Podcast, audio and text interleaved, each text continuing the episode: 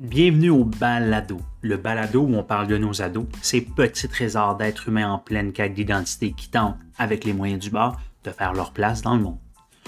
Pour cette troisième saison, les étudiants et étudiantes de troisième année du baccalauréat en enseignement de l'éducation physique et à la santé de l'Université de Montréal s'emparent du micro afin de vous transporter dans le monde des ados.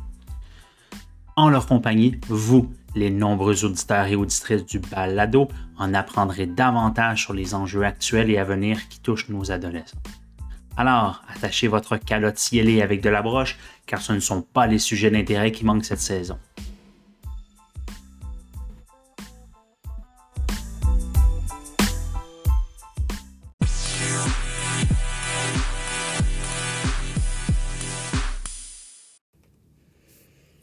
Bienvenue au podcast Et du ado. C'est votre charmante animatrice Audriane qui aura la chance d'animer ce podcast portant sur l'image corporelle chez les adolescents. Les réseaux sociaux font partie intégrante du quotidien des adolescents. Parmi les applications les plus populaires, il y a Instagram, Snapchat et TikTok.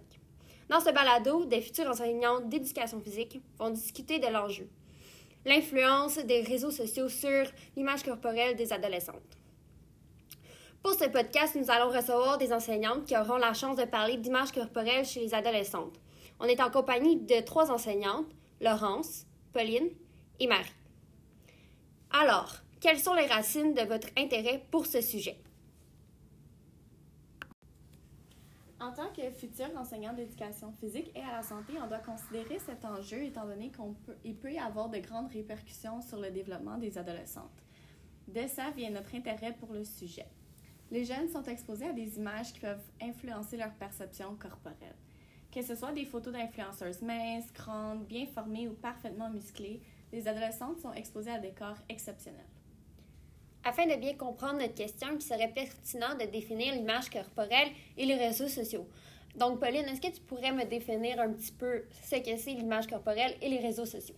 Alors, quand on parle d'image corporelle, on parle d'une perception qu'une personne a de son propre corps et ce qu'elle croit que les autres perçoivent d'elle.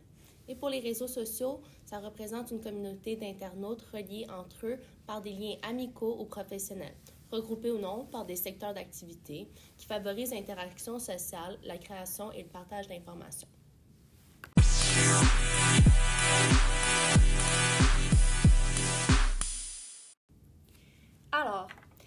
Les répercussions de la publicité sur la perception corporelle? Donc, Laurence, pourrais-tu m'en dire davantage? Oui, en fait, de nos jours, la présence de la publicité, elle ne se limite pas aux magazines, à la télévision ou encore aux affiches.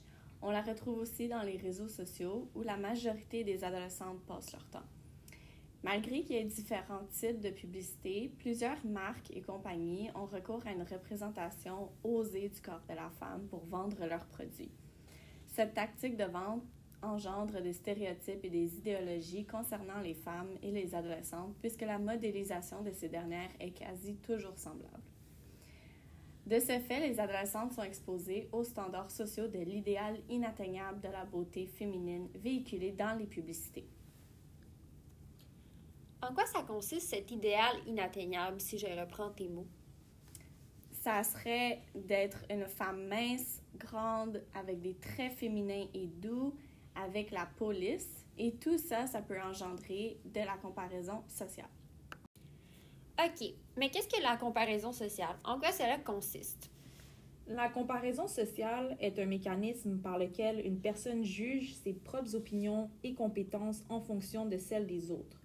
La comparaison, c'est la racine de l'envie et du désir, ce qui pourrait mener à des sentiments d'infériorité et même provoquer une faible estime de soi, engendrer des sentiments d'insécurité vis-à-vis de l'image corporelle et même être un facteur causal de la dépression lorsque cette comparaison est négative.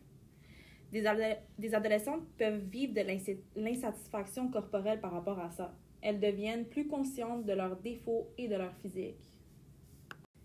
Et comment cette comparaison sociale fait-elle surface chez les adolescentes? Euh, premièrement, il est important de mentionner qu'à l'adolescence, le corps des femmes subit de grands changements, comme le gain de cellules graisseuses, l'apparition de l'acné et la pilosité. Toutes les femmes subissent ces changements-là, donc on peut tous euh, se comparer et comprendre euh, ces changements. L'adolescente compare son corps en plein développement à un corps mature et certainement retouché, ce qui peut engendrer des insécurités et des complexes. Le Réseau québécois d'action pour la santé des femmes dit que ces publicités ont un impact néfaste sur le plan de l'estime de soi, de l'insécurité et du sentiment permanent d'inadéquation face à l'image corporelle. Tout ça peut dégénérer en problèmes de santé mentale comme des troubles du comportement alimentaire. Non seulement l'adolescente est confrontée à ses propres comparaisons, mais elle subit également celles des autres autour d'elle. Pour ajouter, les messages véhiculés par les médias vont également contribuer au modelage progressif de la perception qu'ont les adolescentes de leur image corporelle, qui sera ensuite qualifiée de manière positive ou négative, autant par l'adolescente que par son entourage en fonction du respect ou non des critères de beauté en vigueur dans la société et dans les médias. Le corps et la beauté de l'adolescente font sujet de plusieurs critiques, qu'elles viennent d'elle-même ou encore de la société en raison des publicités. Plus tôt, Laurence, tu as mentionné le concept d'un corps retouché. Pourrais-tu développer sur les retouches accessibles aux adolescentes? Oui, donc en premier, sur les réseaux sociaux comme euh, Snapchat, Facebook et Instagram, euh, ces réseaux sociaux-là permettent d'appliquer des filtres pour modifier l'image, la couleur ou encore le contenu de la photo. Bien que plusieurs de ces filtres soient drôles et farfelus, qu'en est-il des effets de l'utilisation de ceux qui rendent la peau lisse, les yeux plus clairs et brillants, les cils plus longs et l'ajout de maquillage? Les femmes qui ont davantage de modifications de leurs selfies sont plus préoccupées par leur image corporelle ayant tendance à pratiquer plus d'autosurveillance corporelle. L'utilisation de ces filtres permet de camoufler certaines insécurités et complexes corporels en internalisant l'idéal de la beauté et les standards corporels de la société. Non seulement il y a des conséquences liées à l'utilisation de ces filtres, mais il y en a aussi à son exposition. Par exemple, lorsqu'une adolescente voit une photo modifiée sur les réseaux sociaux, cela peut créer en elle une insatisfaction par rapport à la réalité de l'image corporelle d'une femme. Deuxièmement, il y a les logiciels de traitement d'image tels que Photoshop que plusieurs, plusieurs célébrités et influenceurs utilisent avant de publier leurs photos. Avec la technologie d'aujourd'hui, Photoshop est partout, dans les réseaux sociaux, les magazines, les panneaux publicitaires et même les films. Les photos modifiées et retouchées font partie intégrante de la vie de tous les jours et, sont, et tout le monde est exposé. Dans le monde des réseaux sociaux, est-ce qu'il y a des personnes qui ont une plus grande influence sur les adolescentes? Oui, les adolescentes suivent des influenceuses qui présentent généralement leur soi-disant vie parfaite.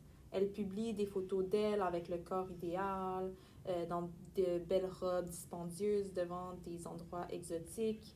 Naviguer sur leurs photos pendant des heures mène évidemment à de la comparaison sociale, surtout lorsqu'elles voient les influenceuses. Y a-t-il des phénomènes sur les réseaux sociaux qui peuvent influencer la perception corporelle des adolescentes? En fait, il existe les répercussions sur la perception corporelle liées aux différentes tendances.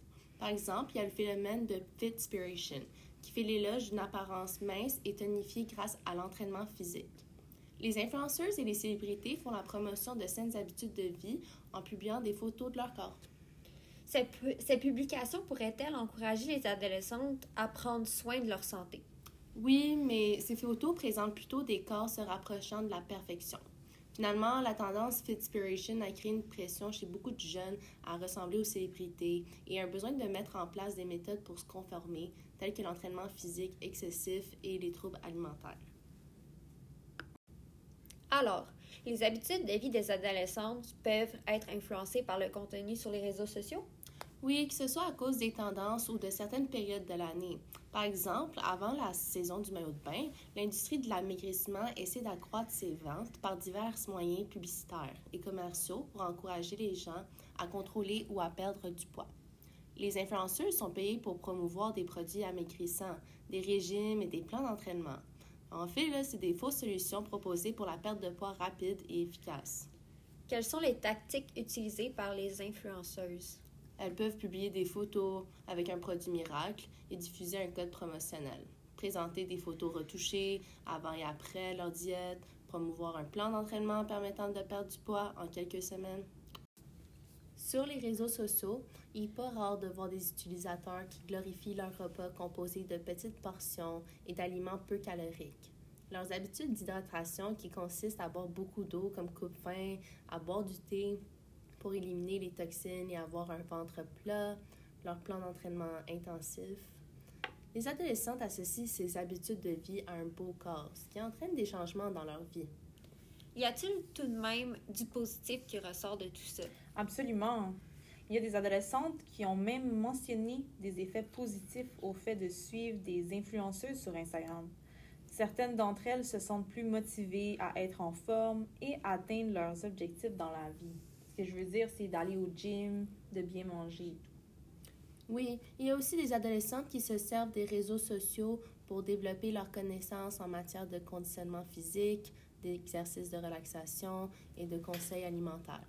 Les photos publiées peuvent également être une source d'inspiration qui les motive à passer à l'action et à avoir un mode de vie plus actif. Avez-vous déjà entendu parler du mouvement Body Positivity? Si oui, pouvez-vous m'en dire davantage? Oui, en fait, on adore ce mouvement. Ça a fait son apparition sur les réseaux sociaux en tant que hashtag Body Positivity et ça vise à promouvoir l'acceptation et le respect de tous les corps, quelle que soit leur forme, leur taille, leurs caractéristiques, couleur de peau, etc. Tout ça sert à briser le construit du standard social de la beauté. Ce hashtag sert surtout à être inclusif envers tous. Il y a même Vogue, un magazine américain de mode, un des plus populaires au monde, qui a voulu participer à ce mouvement en ayant Lizzo, une rappeuse américaine, en première page. Donc, cette rappeuse représente presque tout ce qui est pas le, le standard social de la beauté. Donc, c'est une femme africaine qui a des formes et qui n'a pas sa langue dans sa poche.